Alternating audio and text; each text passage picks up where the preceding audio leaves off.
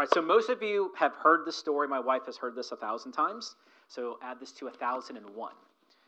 The summer of 2001, I served a missionary pastor who his focus was to organize uh, church groups in a border town in South Texas across over to a, a border town in Mexico called Reynosa. I was asked that summer, I just graduated high school. My parents would not let me leave home until I turned 18 because my birthday is a June birthday.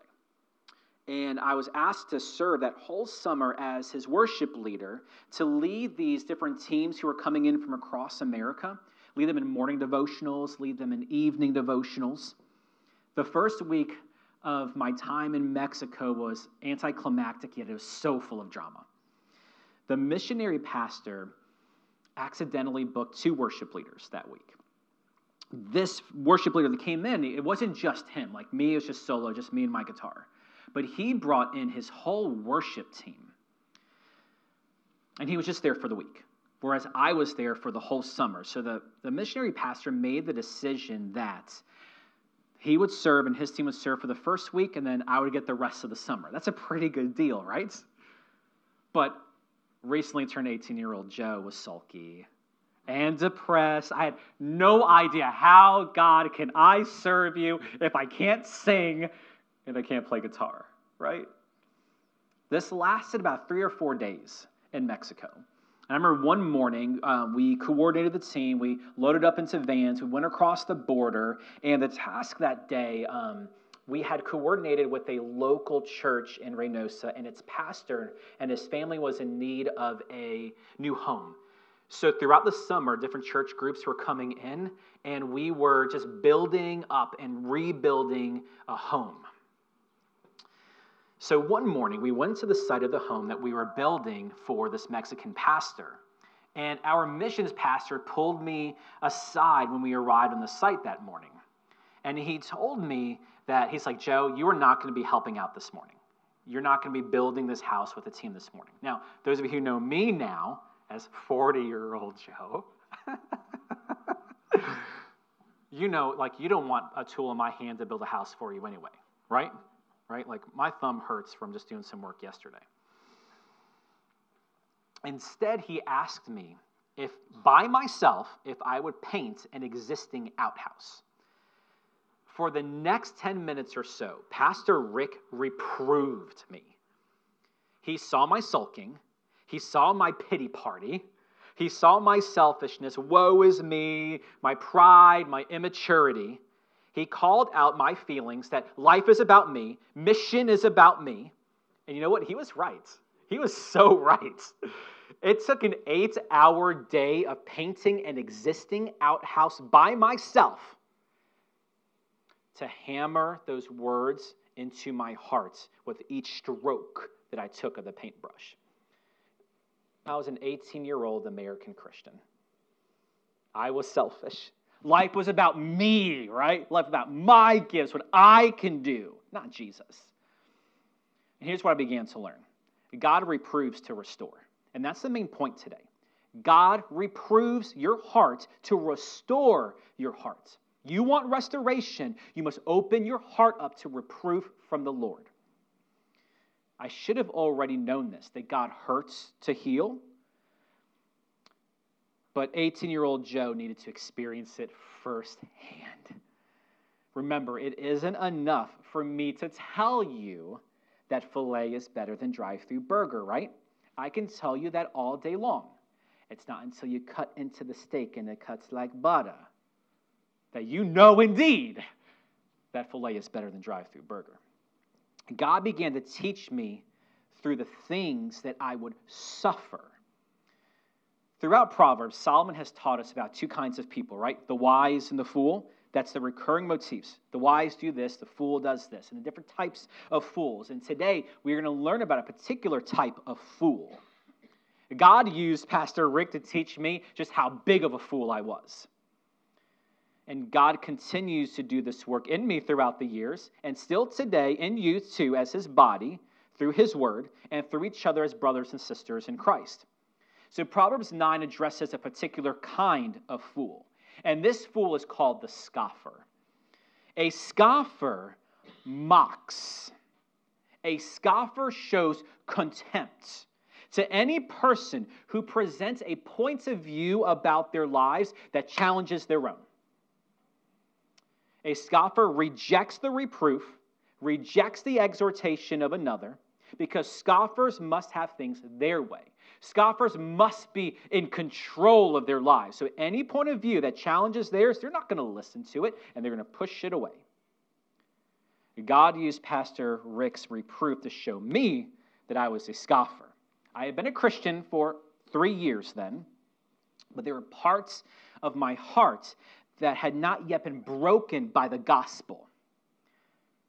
And I believe that though we're sitting in churches for days, weeks, years, or maybe even decades, that there's still parts of our hearts that still scoff at the Word of God. Today, we're going to see what the scoffer is. We're going to contrast it with the wise. Then we're going to see how Solomon provides us with wisdom. And how do you deal with the scoffer? And then we're going to look at our own hearts to see if we indeed are the scoffer ourselves. That's where we're going today, okay? You ready to jump in? Let's do it. Proposition. We're going to see that God grows those who fear him through godly reproof and through instruction. That is the way. The first step to wisdom is to acknowledge that you are a fool. But this just feels counterintuitive to human flesh. That feels counterintuitive to everything that American culture has taught us through our families, through public school education. You are independent. You are in control. But the gospel says you're not. God is king. You are not. The gospel says the way up is down. American culture says the way up is up. And that makes sense, right? How do you get up? You go up, not down. But a wise life begins by confessing that indeed that you are a fool. That is why many people can attend churches in America consider themselves to be religious, but they aren't Christians. To be a Christian means that you know that you are a sinner. To be a Christian means that you know that God is right and you are wrong about everything. Being a Christian means, like Dr. Keller says, that you've experienced this, that you are more sinful than you could ever dare imagine and you are more loved and accepted than you ever could dare to hope. Amen? Amen? To the wise, this is a comfort, but to the fool, this is an irritation, this is an obstacle, and this is a hindrance. So we ask today how does a person come to know that they are a fool? Solomon says the person must be reproved. That's why here at Heritage, the preaching and the teaching of Scripture has two aims, and I prayed for it this morning. One aim is to encourage those who are faint hearted, but then it's also to exhort and challenge and push those who think they're good. They think that they're right. They got everything all right, nailed down. They don't need any prayer requests, they're good, except for the unspoken, right? Biblical preaching and teaching should reveal the condition of your heart at any time, any place. Every Sunday, every Wednesday. You want to know how you're doing with your life? See how your heart is responding by what's coming out of God's word. Some of you know this, and some of you have felt this, right? To me, it's like a burning sensation in the soul that no Pepcid can control.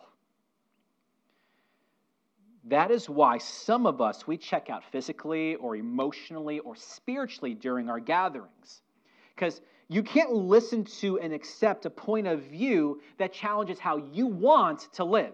Insofar as God will align with what you want, you're good with God, and you're good with religion, and you're good with church, and you're good with these people called Christians. But as soon as they contradict what you want to do, I'm going to stiff arm you. Solomon says that's the scoffer. That is what the scoffer is and does. But Solomon has a promise today. And here it is the wise, those who acknowledge, yes, I am a fool we will grow by reproof and by instruction. Once again, your flesh and American culture will tell you reject those that challenge you. Reject those who say something to you that contradicts what you want to do with your life. But to be a Christian, you know that the gospel challenges your life. And the gospel calls out your life. This is how the wise are restored. This is how the wise are healed. It isn't about just merely praying, God, just restore me, God, just heal me. It's saying, God, bruise me, then bless me. A scoffer rejects God's word and authority because he or she, at the end of the day, knows better than God. Let me make one connection to something I hope that Vernon said. I had a hard time getting the signal last week during the gathering. Um, but I hope that Vernon made about fatherhood last week. American culture teaches you you are autonomous, you are independent, no one can challenge you, no one can exhort you, no one can reprove you. The gospel says challenging, exhorting, reproving through God's word is actually a sign, a token, a symbol of his love for you. You should have heard something like that. Our culture says the opposite. They say love is just accepting you for whatever you say and do. Love is acceptance, love is tolerance. But the gospel says that isn't love. You being quiet while you watch your loved one kill themselves is indifference. It's not true love, it's indifference, it's cowardly. It's self love before the lover and the loved. The sign that the best of all fathers loves you isn't that he remains silent while you live a wasted life. It's him speaking, it's him moving to action, it's him disciplining, it's him instructing. And American culture has taught you the opposite, and your flesh loves it. God reproves those that he loves. And this helps you and I make sense of the cross of Jesus, right? One of the most mind blowing questions you have to answer is why did God have to wound and kill his son? And this is one of the 10,000 reasons to teach you that restoration comes from reproving, that healing comes via hurting. This helps us make sense also of one of our responsibilities as adopted brothers and sisters in Christ, right? When Pastor Rick exhorted me that morning in Mexico, it wasn't a sign of his displeasure. It wasn't a sign of God's displeasure with me. He died for me. It's actually the opposite. But our flesh actually feels the other way, right? We see things upside down. It was a sign of God's pleasure and a sign of God's love for me in his son. And I pray today that you would just take maybe one more step maybe one baby step? I pray towards a wise life by acknowledging that you may be a scoffer, just like me, and that you will put yourself in a position to experience true love by taking the, the reproof of the Father through instruction and through His Word. That's what today's about. So let's get to our first point. And I hope that you see this that from this that you are to recognize your heart response to the reproofs of godly instruction. We first need to see what Solomon says about the scoffer so that you can check your heart, check how your heart responds when you're exhorted. You cannot assume, Heritage, that just because you attend church in America where there's no threat, no one got onto you, most likely, or threatened you to come into the sanctuary today, like in the East. You cannot assume that just because you attend church and you consider yourself to be religious, that your heart is just impervious to this. We cannot assume this ever. All it takes, as we've discussed on Wednesday nights, all it takes is one moment of drift one moment of deviation, when your heart rejects exhortation, your heart rejects God's word, when your life doesn't reflect God's desires, and you are well on your way to being a scoffer. Let's take a look at verse 8. Solomon says, Do not reprove a scoffer, or he'll hate you. Reprove a wise man, and he will love you. Godly instruction will either encourage or exhort the hearer. It depends on heart posture. It depends on the condition of your heart. Solomon says, reprove a scoffer, and he'll hate you. Ironically, reprove a wise man by which you think, what more can I add to this person's life? But ironically, you reprove the wise man, he loves you even more. That's like the tension, right? You wouldn't expect the wise to need reproof, but the wise still need it. It doesn't matter if you've been walking with Jesus for 30 years, you still need to be reproved, right? That's the wisdom of Solomon. Our nature sets us up to think otherwise. The scoffer resents reproof. They are actually insulted by any points of view that challenges the way that they want to live. So, right now, we got to ask ourselves this question of our heart. You have to ask yourself, heart, are you that scoffer? Do you hate or belittle or justify or excuse or insult or mock God, His word, His people, because they present something that opposes what you want to do and how you want to live? What's that heart reaction in that moment? So let's consider for a moment how we should approach a scoffer. Verse 7, Solomon says, He who corrects a scoffer will get dishonor for himself and he who reproves a wicked man will get insults for himself. So we have to ask this question Do we approach the scoffer? Do we tell the scoffer what's going on so they don't continue? That's a difficult question, right, church?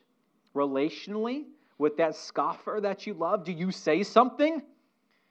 At first glance, it may appear, if you looked at this verse isolated, that Solomon says, don't correct the scoffer, right? But this verse doesn't explicitly say that. Solomon wants Jewish boys and Jewish girls. This is the wisdom of Hebrew culture. This is what they were raised in. And they wanted children to know. I wish kindergarten taught you this. Wanted young Jewish boys and girls to know that if you correct a scoffer, you may get dishonor back. You may. Solomon wants to make the wise aware that if you reprove the scoffer, you may get insults back. But doesn't this fit beautifully with our Lord's life? Right? Because Jesus is the embodiment of Solomon's wisdom. Jesus is the one that gave the wisdom to Solomon. By and large, Jesus was challenged. He challenged and confronted scoffers people who thought they were living right, they were good, they were leaders, they've been doing this for a while. He called out the self righteous, he called out those who attempted to portray a hypocritical religion. And how was Jesus treated at the end?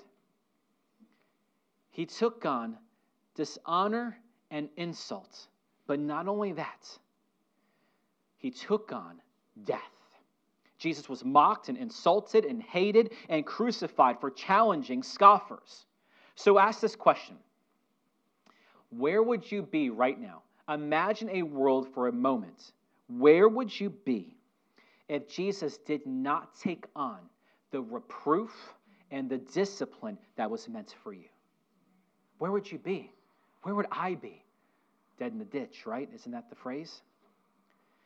The bottom line, you would not be a Christian and I would not be a Christian if Jesus did not take on the reproof and the discipline that I deserve and that you deserve. The very essence of a wise life is that you're constantly being challenged and you're constantly being encouraged by God's word. So you can make on the spot life corrections as you go through this Godward life to the eschaton. That's the wise life.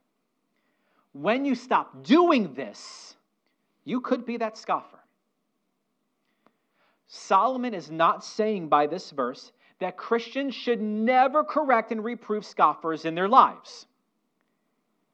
That would actually be a sign towards indifference or a sign that you pursue self love over real love.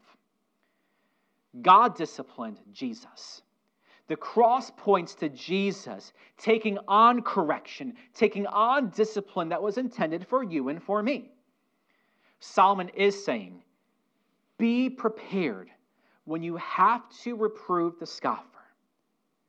Be prepared for how they may respond. You may not get what you are looking for, but at the end of the day, we will arrive at what God is looking for. you may be rejected, belittled, mocked, insulted, or even hated by them. But you must remember that Jesus first, before you experience this, Jesus first experienced and took it upon his shoulders. Jesus knows how it feels to be insulted by the scoffer. Remember at the cross, they mocked him. You who said who would destroy the temple in three days, psh, get yourself down from the cross. We'll believe you. Scoffing after scoffing, after mocking after mocking. Hours of it. Jesus calls his church to be his body. Amen. He is not physically here right now, but you are hands and feet and eyes and ears. We are the body of Christ, and therefore, at times, you and I must step in and reprove the scoffer. This is actually the sign of love, the token of affection. Saying and doing nothing is a sign of selfishness on your part and indifference, both for Jesus and for the people in your life that you claim to love. And it may just be that you love them because they represent something about you, not that it's true Christ centered love. Love isn't letting a person say and do whatever they want, even to their own detriment. Love is broken over the loved one's life, loving them so much that they will take on insult, heap on the mocking, the belittling, heap on the hatred. That's what God did for us in Jesus, right? And that is what Jesus commanded us to do in Matthew 18 15 as adopted brothers and sisters in Christ. When we see each other fall, we move into a season of private, personal exhortation towards Him. And haven't we spoken about this many, many times over the months here at Heritage on Wednesday nights, right? Your response to exhortation will show you the condition of your heart. Jesus tells for the person who is doing it that you will know if you have a brother or sister by how they respond. Your response proves if you believe that you know better than God in whatever the situation is. Your response proves if you believe you're truly a part of God's family or if you just do stuff for them. Because there's a big difference. Because the church of Christ doesn't need a licensed, I don't know, music player the Church of Christ needs brothers and sisters in Christ who are in it for the long haul in this chapter for Christ and his mission in this community. So, what is your heart response to the reproofs of godly instruction? Do you resent it? Do you avoid it? Does it make you itchy? Do you find a way to justify yourself? That's me, usually. Do you find a way to incorporate it into your life? and make that on the spot course correction that we call sanctification. As a Christian at Heritage, do you love your brothers and sisters in Christ? And do you love it that they're watching you? Do you love it that they're praying for you? Do you love it that they are willing to take on insult for your best in Christ? Do you love that? Now we're going to shift and we're going to see how you are to respond when you are reproved by God's word. And here's our application you are to focus on that long term reward beyond the pain, beyond the hurt, beyond the sting of your pride. You got to look beyond that to long term reward when you are reproved by God's word. The Christian is reproved by godly instruction to be restored. That's the idea reproved to be restored, hurt to be healed. The godly Christian receives godly reproof to make life corrections on the spots. In many areas of life, we accept the idea that healing comes from hurting. Let's just think of one together for a moment. Think of a surgeon. Surgeons operates, right? Many of you have gone through multiple seasons of surgeries in the past couple of years. Surgeons operate, surgeons cause pain, not just in the moments, but in hours, days, weeks, months after. Things never feel quite the same after a surgery. They cut, they remove. The pain that they inflict runs deep. And you have felt that before, right? Yet you have taken it, you bear it.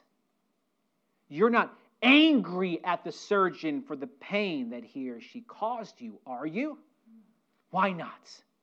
Because you get the principle of this application.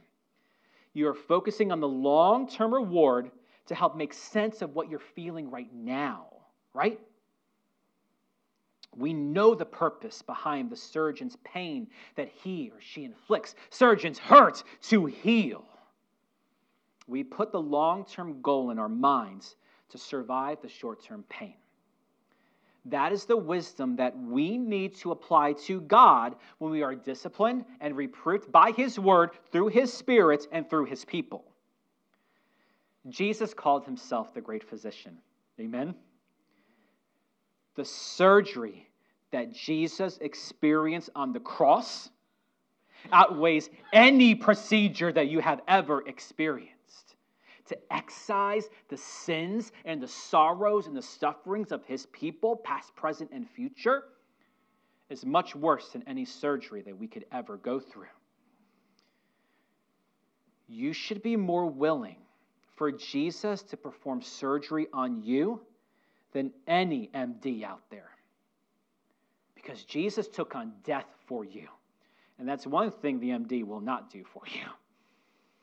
Jesus tells us that he did not take on flesh to seek out those who think they're good, consider themselves to be religious, God fearing people. They think they're living and doing good in this life. Jesus came for you and I, the sinner. We who are fully aware of our brokenness and our folly and our lostness. We must remember that our ultimate hurt fell upon Jesus instead of us we must remember that God poured out his wrath on someone who did not deserve it, his beloved Son, instead of us and for us. When Jesus suffered, he focused on the long term as well. Hebrews chapter 12 reminds us that Jesus set joy before him as the scoffers scoffed him, as the mockers mocked him and insulted him. Jesus set joy before him as his father laid the greatest discipline, the greatest smackdown to be our substitute. When you are reproved by God, you must remember Jesus. It's not a cliche, it's our strategy as heritage Christians. You must remember and think on that same long term joy that Jesus set before him when he was being disciplined for you. Let's look at verses 9 and 10. Solomon says, Give instruction to a wise man, he'll still be the wiser. Teach a righteous man, he'll increase his learning. The fear of the Lord is the beginning of wisdom, and the knowledge of the Holy One is understanding. Reprove a wise man, Instruct a wise man, teach a wise man, and he will love you for it. And once again, ironically, you will feel, what can I add to those that I consider to be wise? But the wise are just like, let me have it. Tell it to me. Tell me how it is. Exhort the wise, he or she will become all the wiser. The wise understand that increasing in wisdom means learning where they have been foolish because they know they have blind spots that only you can see. That's why marriage is the greatest mirror, and that's why church family is one of the greatest mirrors as well. Why can a wise man do this? Solomon repeats the motif of Proverbs the fear of the Lord is the beginning of wisdom. The wise accept that they are always in the presence of God, yet it isn't an obstacle to what they want to do. It isn't a hindrance to what they want to do. Oh, God is here. I can't do what I really want to do. When you fear God, you begin to understand that God hurts to heal. When you fear God, you begin to see that God's discipline actually isn't a sign of his displeasure, but the opposite. It's a sign of his love. For a moment, I want you to consider the wisdom of Jeremiah in one of his greatest sufferings on this subject, to which we go to Lamentations 3. Verses 31 and 32, Jeremiah says, The Lord will not reject forever. You may feel rejected right now, but he does not reject forever. If he causes grief, wait, wait, God causes bad things? You have to have that theology of suffering. If he causes grief, he will have compassion according to his abundance loving kindness. Jeremiah wrote this beautiful set of sentences in the middle of his hurts. Jeremiah watched the completion of a failed ministry. God called him, go to Jerusalem, warn them, warn them destruction is coming if they don't change their ways. They did not listen to him. So Jeremiah literally watched as Babylon sacked Rome and destroyed Solomon's temple. Jerusalem was the scoffer. God sent his word through Moses. He sent judges to bring them back in. He sent prophets to warn them time and time again, generation after generation, and they rejected it all. Jeremiah saw all of this to its completed end the destruction of Zion. This verse, set of verses, has been a balm for my soul. Since my mom passed away in August 2021, the Holy Spirit has set my gaze on Lamentations 3 and has kept it there still today. If you want to know, there are two ribbon markers in my preaching Bible. And I don't know if you ever see me looking in my Bible before I come up to preach. I'm not preparing notes. I'm not getting the last thing in my head. I'm reading this. That's, that's the other one. And it's been in there since August 2021. As Americans, we tend to think that discipline is a sign of displeasure. He doesn't like me, that's why he's getting onto me. We reject the idea that the truest sign of real love is for the lover to call out the loved when they fall out of step of God's best. I struggled with this deeply when my mom passed. Did my mom pass of the very thing she was most afraid of because God was displeased with me at this particular time with church pain, house transition, because God is displeased with me? God took me from Lamentations 3 straight to the cross, beeline to the cross. Over time, Jeremiah's wisdom reproved me and began to restore me, just like it promises. Hurt is not a sign of God's rejection of you. It's not. Jesus is the sign of God's ultimate rejection and ultimate compassion in our lives. Yes, God causes grief. I just came down off the mountain heritage, and I got to tell you, we are going to do a theology of suffering for you. And you will say, why? Because we still struggle to think that when we are hurting, God is displeased with us. And we need to be reproved for it. Yes, God providentially allows hurts, even blows of godly instruction. Don't give up. Don't give up.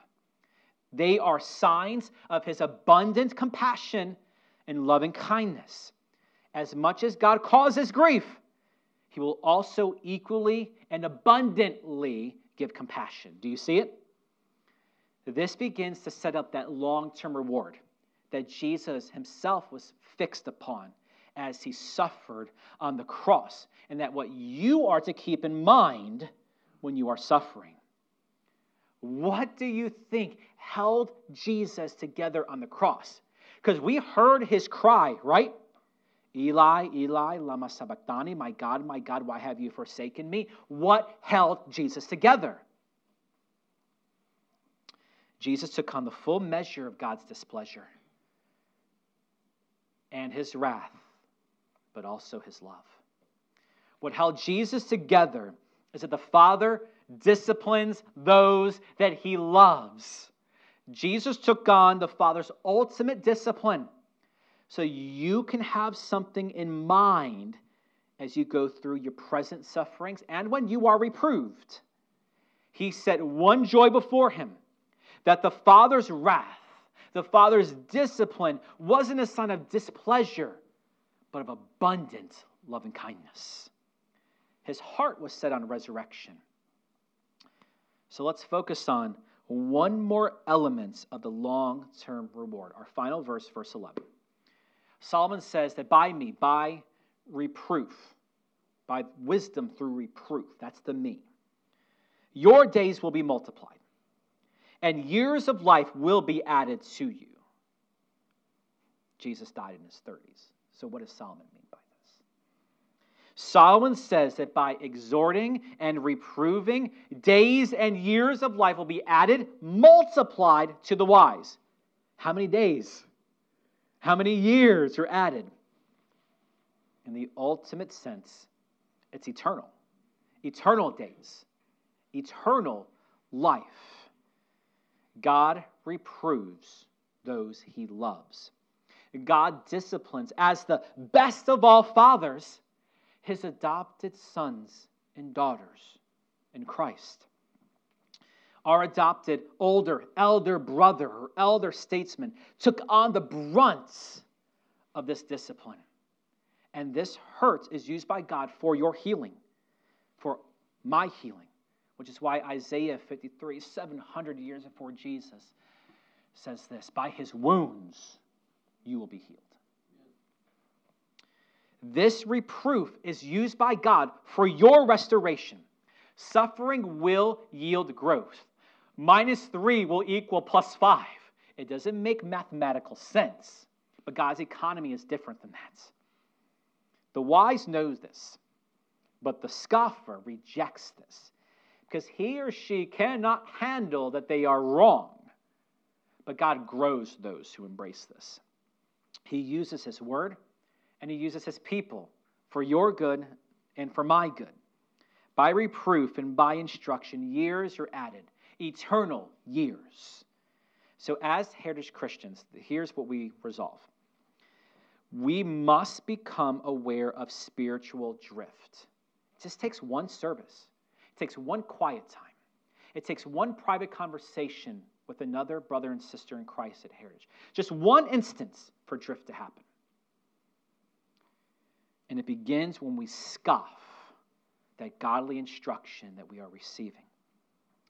Instead, we will resolve to open up our lives to His Word and to His people out of what Jesus took upon himself for us, we will gladly take on these little hurts, these little stings for him.